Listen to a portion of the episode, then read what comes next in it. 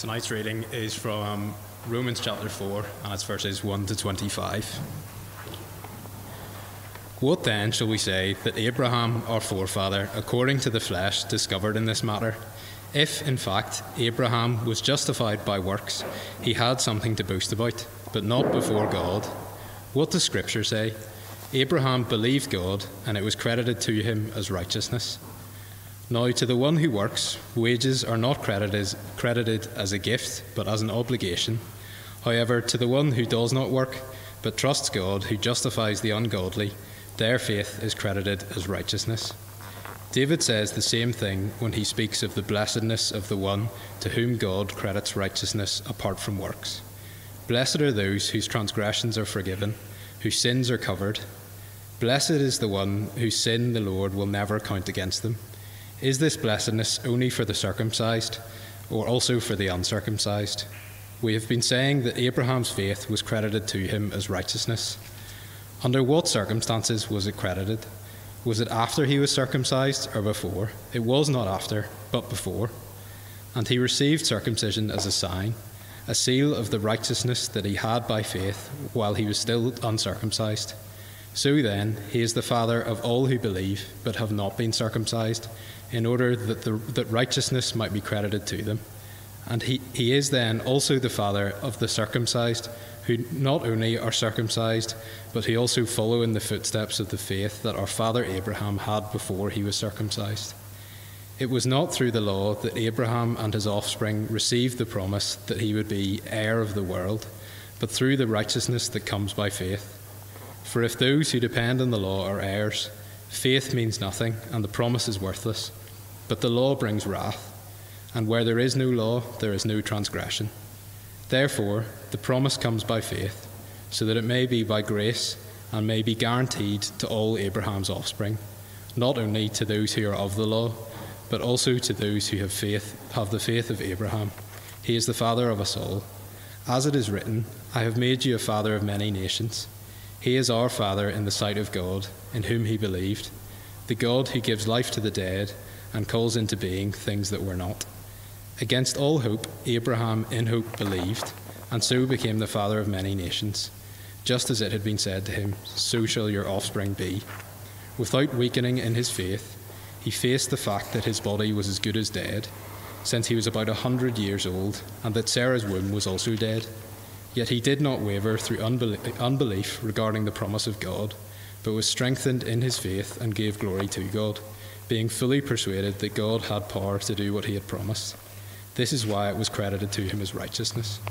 The words, it was credited to him, were written not for him alone, but also for us, to whom God will credit righteousness, for us who believe in him who raised Jesus our Lord from the dead.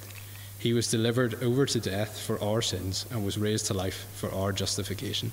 This is the word of the Lord. Thanks be to God. Thanks very much. Um, as a long reading, uh, what a great passage, a fantastic passage. Chapter 4, you've had a lot of Romans so far. Um, we spent a lot of time in chapters 1, chapter 2, chapter 3, and now we're in chapter 4. Um, Maths was never a strong point, but I'm quite impressed even by myself there. Um, Chapter 4 is a bit of a turning point. Last week we had a bit of a look at chapter 3, the end point, which focused on the cross of Jesus Christ. Then on Wednesday night at the All In, we thought in more depth about what the cross actually means that it's Jesus Christ hanging there, receiving in himself the full penalty and punishment for our sins as the substitute, so that we might be atoned, so that God and us might be, well, connected, so that we're able to stand in front of a holy God, sinful people able to stand in front of a holy God. Tonight's passage, chapter 4 in Romans, is really fantastic because it says how we can stand before God. What is the mechanism? What is the thing that brings us to God? What is the thing that makes us right with God? And over these years, over these decades, over these centuries, over these millennia, there have been loads of different answers to that very question. What is it that makes us right with God? What is it, to put it another way, what is the thing that gets us to heaven? So, why don't we pray as we have a look at the answer to that basic question? Heavenly Father, we praise you and we thank you that you love us so much that you sent Jesus to die on a cross for us. We praise and we thank you that you love us so much that you've given us your word through which we may come to know you, to come to know you and have eternal life. Father, we thank you for Romans. We thank you for this incredible, incredible letter which tells us who you are and who we are to be. We pray that we would hear this evening and obey in Jesus' name. Amen. So, what is faith? How would you answer this question, which should come up? Faith is dot, dot, dot. How would you conclude that sentence? Faith is wishful thinking. Faith is, I hope so. Faith is trust. Faith is, how would you finish that question? People around you may define it in ways completely contrary to that. People may define it as sort of this blind thing, this kind of thing that, well, we, the, the things that we know not to be true or the things that we can't be certain of kind of faith. The story is told of a minister who is dressed in his robes, kind of a big dog collar and white and black robes. And he was driving along, he was going to a special meeting, and he ran out of petrol. And he was a, he was a father. Uh, I don't mean that in the minister sense, I mean he had kids. And he um, had to pull over, and he, the only way that he could get his car filled with petrol was by taking a receptacle that's used by his kids to go to the toilet in, to the local filling station. And he came back filled with the thing with petrol, and then he started to pour it into the car. And someone drove past I'm not a believer, and said, wound down the window and said, I'm not a believer, but Reverend, I admire your faith. Did anyone get that? No? Okay, no. All right, maybe the people at home got that one. The guy thought he was pouring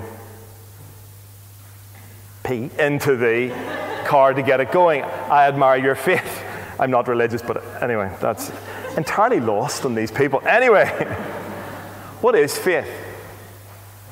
Without faith, you'll never go to heaven. Without faith, you'll never be right with God.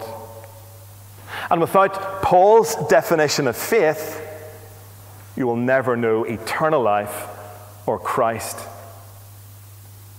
So, what is Paul's definition of faith, and what does it bring us? Well, let's have a look. Romans chapter 1, sorry, Romans chapter 4. This is not working this evening for some reason. It's not going, but if you want to click, no, all right, all right, just forget about the screen. Just forget, just look at me. Uh, Romans chapter 4, verse 1. Let's have a look. What then shall we say that Abraham, our forefather, discovered in this matter? If in fact Abraham was justified by works, he had something to boast about, but not before God. What does the scripture say? Abraham believed God, and it was credited to him as righteousness. What on earth is that about? Maybe you've come here this evening and you've never really thought about, thank you very much, you've never really thought about Christianity, you've never really thought about faith, you've been dragged along here this evening. What on earth is this Abram crack? What on earth is this crediting crack? What on earth is this righteousness crack? Well, right here, right here, you will hear this evening how you can be made right with God. How that this evening, if you do what Abraham did, God will have no problem with you. God will forgive you. God will bring you into his kingdom. God will justify you, declare you perfect, as if you never had done anything wrong. It is absolutely indisputable, isn't it? As we read chapters 1 and 2 and 3, that humanity is anything but, but guilty. It's, it's very, very difficult, isn't it, to try as we read 1, 2, and 3 of Romans, chapters 1, 2, and 3, the case is laid out for us that humanity is fundamentally guilty of rebelling against the perfect, loving, and true God. The perfect God. It is impossible to deny. We see it in ourselves, we see it in others. We, we hear in Romans chapter 1 how even gossip shows that we have rebelled against God, that we've been handed over in God's judgment. We've been handed over to do the things that we want to do in worship of the created thing, not the Creator. That devastating conclusion in Romans chapter 3, if you've got a Bible open in front of you, you can look up the column from Romans chapter 4. You can look up the column on the page. It says, No one has done right, no one has done good.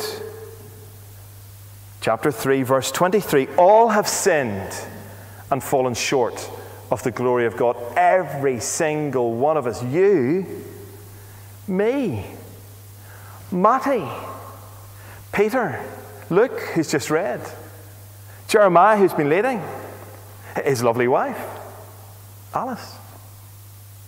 Every single, you at home, every single one of us has rebelled against God under God's judgment, and we deserve God's judgment. It's indisputable. But what turns it around? Well, chapter 3, towards the end of it, we hear about Jesus, who's presented as a sacrifice of atonement, a propitiation. Jesus in himself absorbs all of God's anger, all of God's wrath, the willing Savior, the one who from eternity puts up his hand and said, I will go, I will. In obedience, he dies on a cross. So, how does that apply to us? Well, we get the answer in Romans chapter 4. How does what Jesus did on the cross impact us? How do we take what he's done and apply it to ourselves? Well, it's by faith by trusting. And this is where the definition of faith is no longer broad, it's very, very narrow. It's no longer ill defined, it's entirely defined.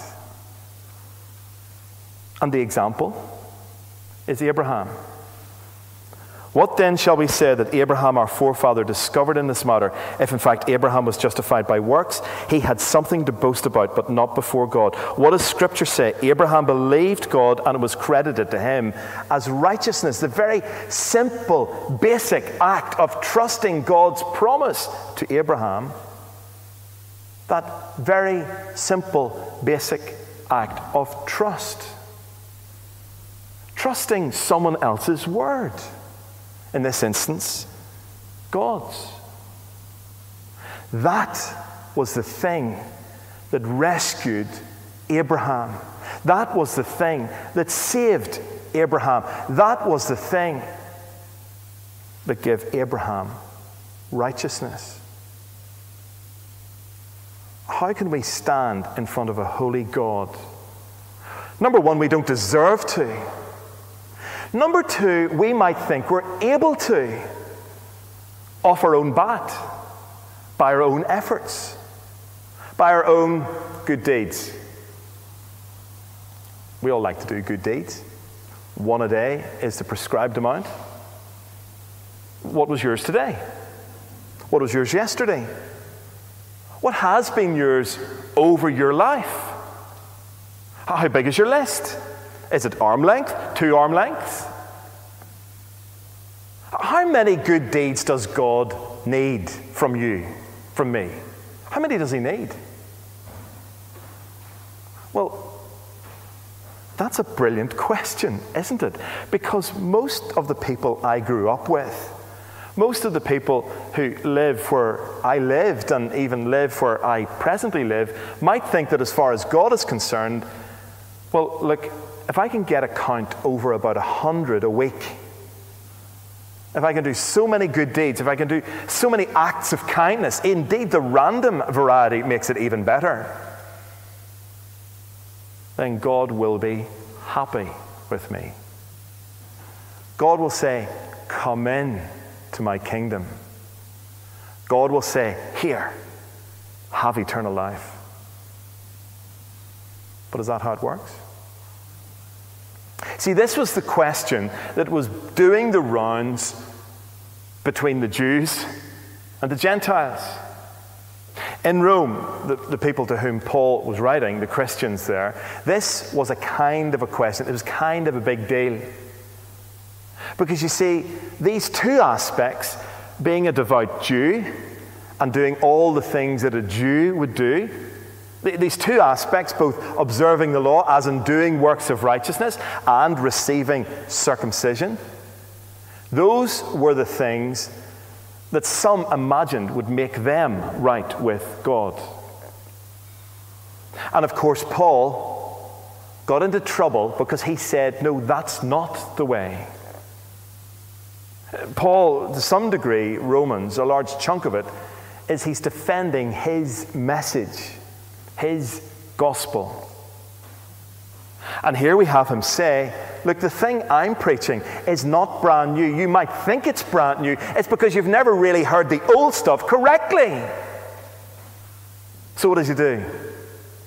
He goes right back to Abraham, who he describes as the father of us all.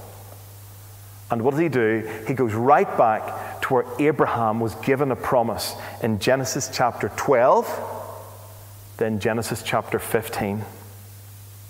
And there is a quote directly from Genesis chapter 15 in verse 3 of Romans 4. Abraham believed God, and it was credited to him as righteousness. This is hugely important. The world's religions suggest that in order to get on the right side of the divine, you must do what they want. You must kind of observe the divine, the God or gods of that particular religion. You must live a devout life. You must live a righteous life, a, good life. You must do all of those acts of random kindness. That's the basic way that the world's religions operate. Keep on the right side of the deities.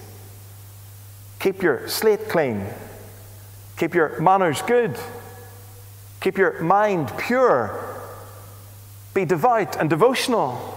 That'll impress the deity. Isn't that the way it works? Well, you see, that is what was thought by those receiving Paul's letter until they believed what Paul told them.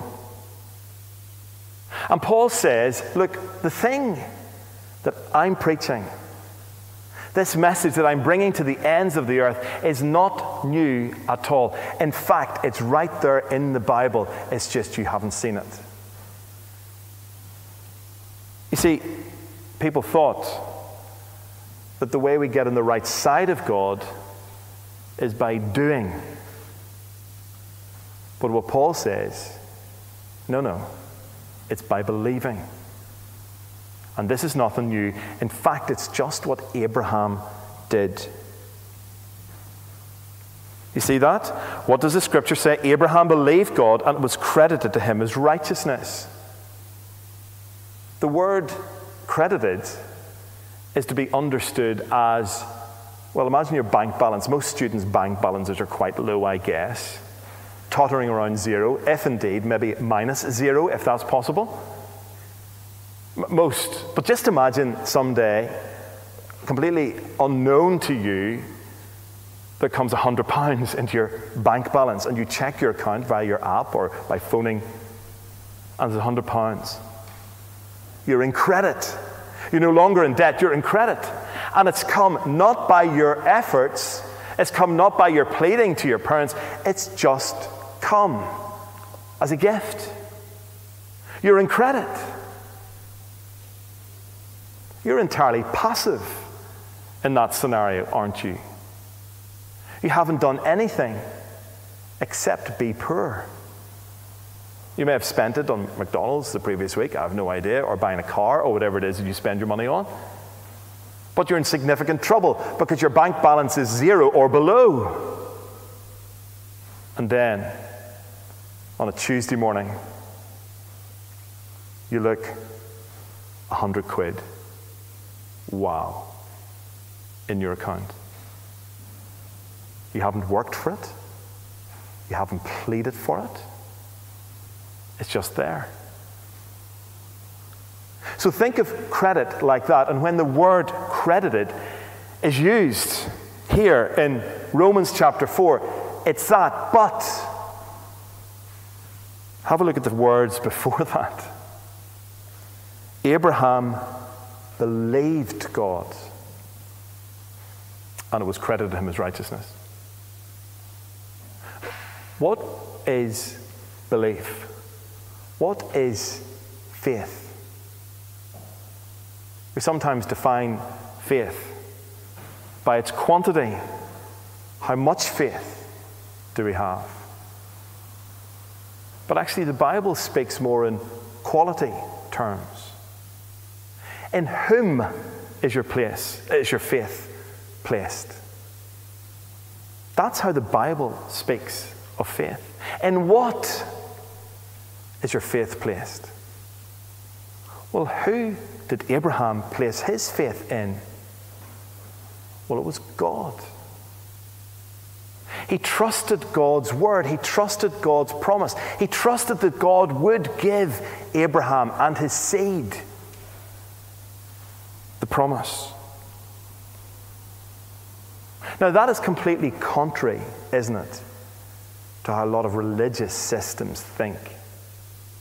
It's all about working to earn God's favor, working in righteousness, working in devotion, working in attending to the sacraments, working in attending even church, working and working and working and working.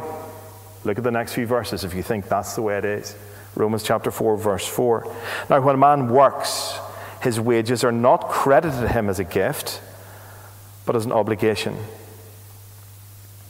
However, to the man who does not work but trusts God, who justifies the wicked, his faith is credited as righteousness. This is a hugely important distinction. The home in which I grew up, this was not understood. The, the religious worldview that I was brought up with, it was a God fearing worldview.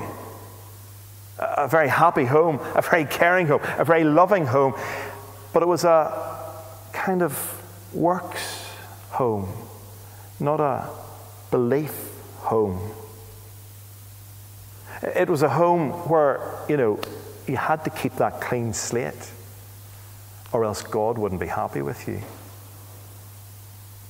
It's a system of fear, isn't it? It's a system of, well, look, I never really know how God is going to look at me. But do you see what Paul is saying here? When I began to understand this, the lights came on. It was completely revolutionary for me. I became a Christian. When a man works, his wages are not credited him as a gift. You see, this is the basic fundamental modus operandi of works based religions, isn't it? Maybe you've grown up in a home, even in a church or denomination that says, Do this, and you'll be made right with God. It seems what Paul is teaching here, doesn't it? No, no, it's not about doing. Because you see, if you do, verse 4, if you do, then God is obligated to give you something. And that's not the way salvation works. That's not the way God's righteousness. That, it doesn't work like that. Verse 4 When a man works, his wages are not credited him as a gift. If you work, you have a right to demand. You're owed that amount of money, whatever it is, minimum wage, whatever it is. You have a right to demand that if you work for it. But very simply, Paul says the complete opposite. No, this thing that God gives is an entirely free gift. When a man works, his wages are not credited to him as a gift, but as an obligation. God becomes obliged to pay us. However, to the man who does not work but trusts God, who justifies the wicked, his faith is credited as righteousness.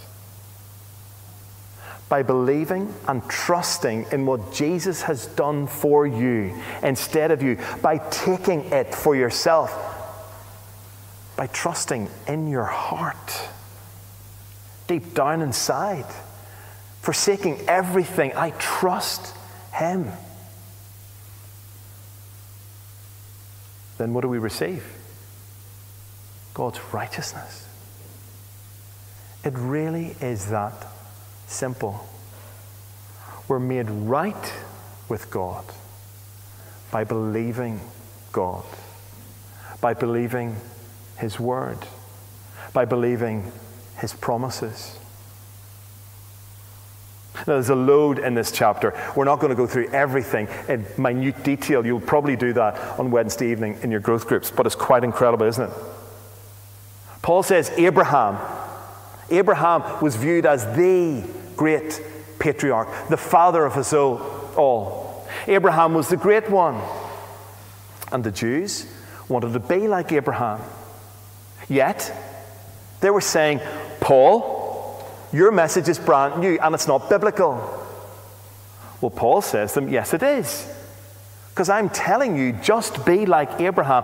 And if you think that Abraham is the only example of all this stuff, I've got another one the great king David. Verse 6, David says the same thing when he speaks of the blessedness of the man to whom God credits righteousness apart from works. Blessed are they, and this is a quote from Psalm number 32. Blessed are they whose transgressions are forgiven, whose sins are covered. Blessed is the man whose sin the Lord will never count against him. David says the same thing that it is possible to be blessed. Now, this blessing is not like having a happy day or a good day or kind of not going outside and not raining on you. That's not what it is. Blessing, when the Bible uses that terminology, blessing is about God's salvation. God's rescue, God's gift, God's righteousness. Blessed are they whose transgressions are forgiven, whose sins are covered. Blessed is the man whose sin the Lord will never count against him. The question is Is this blessedness, verse 9, only for the circumcised or also for the uncircumcised? If you've been here this last number of weeks, circumcision was the mark, it's the removal of the foreskin, the male child, which is the mark of God's promise. Is this blessedness only for the circumcised or also for the uncircumcised? Circumcision was the big cultural and social marker, religious marker of the Jew. The Gentiles weren't circumcised. So, of course, there was a religious pride in circumcision. And the question is is this blessedness of salvation, of righteousness, just for those who bear this mark? Well, verse 9. We have been saying that Abraham's faith was credited to him as righteousness. Under what circumstances was it credited? Was it after he was circumcised or before? This is a fascinating chronological question and point, isn't it? It's fundamental. Was Abraham made right with God before circumcision, before that act of obedience, before that mark, before that, well, we could call it sacrament? Before receiving that sacrament, that sign, that seal, was he made right with God? Well, what's the answer? We have been saying that Abraham's faith was credited to him as righteousness. Was it bef- after he was circumcised or before? It was not after, Paul says, but before. That is revolutionary for our thinking. Actually, Paul was made right with God before the mark, before the seal, before the seal of God's promised righteousness. That's hugely important. Because the Jews thought, well, no, it was in the reception, receiving that seal, that made him right with God. You might say your baptism, whether there's a little baby or there's a big adult, makes you right with God. You may say, I have done that thing, or that thing has been done to me by the church, by the minister, by the presbyter, by the priest, by the elder. That thing's been done to me. I've been made right with God. That very sign, that's the thing that makes me right with God. Paul would say, uh, uh, uh, no, it's not the case. No, no, no, it's not the case. Because look at Abraham. He was made right with God when he believed God. His belief. By the, way, by the way, belief just doesn't mean acknowledging that there is a God. It means trusting in what God has said, trusting in His promise, trusting in His word that when you repent and believe the good news, you will be rescued, trusting that. And you see the order? Verse 11. And Abraham received the sign of circumcision, a seal of the righteousness that he had by faith while he was still uncircumcised. So then, he is the father of all who believe, but have not been circumcised, in order that righteousness might be credited to them. And he is also the father of the circumcised, who not only circumcised, but who also walk in the footsteps of the faith that our father Abraham had before he was circumcised. This sounds very complicated, but it isn't really. Who is Paul addressing there? He's addressing the Jew. He is saying Abraham is the father of the Gentile who believes in the way that Abraham believed, and he's also the father of the Jew who believes, even with the sign of circumcision, who believes in the way that Abraham believes. Trusting. How do we get right with God? What makes us a Christian? What rescues us? What, what brings us salvation? It's by trusting. It's as simple as that. You might think to yourself, it couldn't be that simple. I mean, surely I need to do something. Well, no, all that you need to do is accept what has been done for you. Jesus Christ died on the cross for you. He has done everything that's necessary. You see, when, if you read a bit more, you'll see this is, this is brilliant stuff. If you grew up in the kind of home that I grew up in, verse 13, it was not through the law that Abraham and his offspring received the promise that he would be heir of the world, but through the righteousness that comes by faith. For if those who live by law are heirs, faith has no value and the promise is worthless, because law brings wrath, and where there's no law, there is no transgression. See? We can't offer God our sacrament we can't offer God our circumcision. We can't offer God the things that we think will save us. We can't. We can't offer God our good deeds, our law adherence, law observance, law obedience. We can't offer God those things. I think fundamentally we all think we could and we can.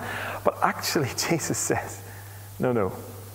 I've taken all of those things and I have lived the perfect life and borne your sin on the cross instead of you, for you, so that you can be forgiven. Now we're going to flick over to verse 18. Against all hope, Abraham in hope believed, and so became the father of many nations, just as it has been said to him, So shall your offspring be. Without weakening in his faith, now, just in case you don't know anything about Abraham, Abraham was given a promise you're going to have a kid. Abraham's Sarah, and they were pretty well on. They weren't in their prime. They hadn't just got married, you see. They, they really weren't in their prime. And God had promised them, you're going to have a kid through which there will be loads and loads and loads of descendants. In fact, as numerous as the stars in the sky or the grains of sand on the sea. Sure. You're going to have loads and loads and loads of descendants. But yeah, Abraham probably looked at God and said, Look at me, I'm a bit old, I'm a bit past it. He went home and looked at Sarah and thought, mm, uh, You're even worse. but lo and behold, they did have one. Abraham believed the promise from God, and it's all outlined here for us. Listen to this. Here's this. This is an incredible story. This is an absolutely incredible story. This is exciting. Forget Netflix, just read the Bible.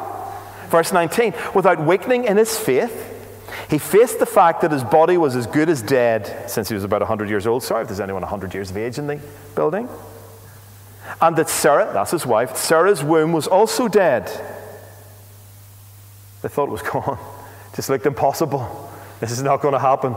We're well past it. Verse 20.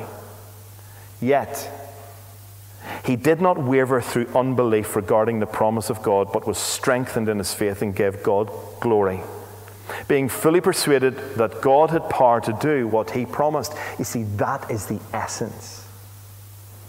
It is the belief that God does not lie, it is the belief and trust that God's words will come true. God says, if you trust me, if you repent and believe in me, I will rescue you. That is what this is. Here is faith exemplified. See that verse 20? Yet he did not waver through unbelief regarding the promise of God. He didn't turn around and kind of think, God, you're a liar. He didn't think that but was strengthened in his faith and gave glory to God, being fully persuaded that God had power to do what he promised. That is why, quote, it was credited to him as righteousness. The words it was credited to him were written not for him alone. And here is where you're involved, okay? If you're a Christian, you're included. If you're not a Christian this evening, you're not included. But here is how you can be included. Look at verse 24. Also for us, to whom God will credit righteousness simply by believing, like Abraham, just trusting. Why don't you? Why don't you say, Look, I'm utterly powerless to save myself? I'm utterly unable to rescue myself. I'm utterly unable to do anything for myself, by myself. Just please, Lord, forgive me and save me. And that's what will do it. See that, verse 24? Also for us, to whom God will credit righteousness. If we trust like Abraham did all those thousands of years ago, if we trust like Abraham, we will receive this gift. And you know, the brilliant thing is, we don't have to go as blindly, perhaps, is that a way to put it, as blindly as Abraham? Because we have evidence. Look at this. For us who believe in him who raised Jesus, our Lord, from the dead. We look back to Abraham, we hear the example of faith, and we look back to the cross of Jesus Christ and the resurrection of Jesus Christ. Verse 25 He was delivered over to death for our sins. Jesus died. There's, there's the summary. Handed over by God. He handed himself over for our sins. He died for them. And he was raised to life for our justification. Remember, Sarah's body looked almost as if it was dead. See that? Sarah's womb was also dead. Verse 19. Death, resurrection, unbelief, belief. What comes? What it is salvation, righteousness, justification, verse 25. He was delivered over to death for our sins and was raised to life for our justification. The Lord Jesus Christ was raised so that we could be made right with God. You wonder, will you be made right with God? Well, yes, you will. The resurrection was proof of that. As Jesus Christ was raised from the grave, those who believe in Jesus will be raised with him on that day. So, what is faith? It is trust, belief, rest. All of you are exercising faith this evening. Every single one of you. You're exercising faith in the pew that's holding you up, or in the chair that's holding you up, or the comfy settee, or maybe your bed that's holding you up at home. Every one of you exercising faith. You're not doing anything to hold yourself up. Mean, that'd be ridiculous, wouldn't it? Trying to hold yourself up on a chair. No, no, the chair is doing all the work for you.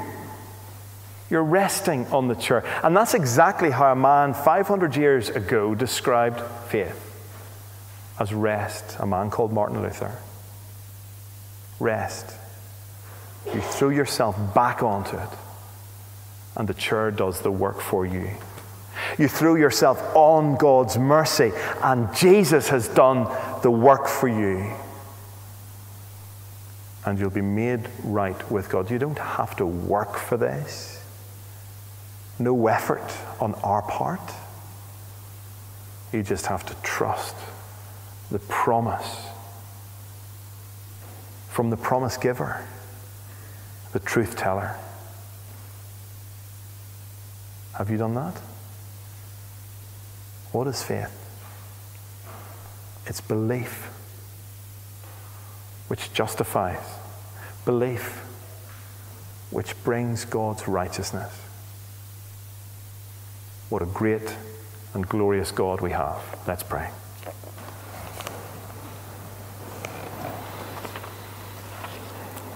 Father God, please forgive us when we think that Christianity and Jesus and God and the Bible is just all about moral platitude.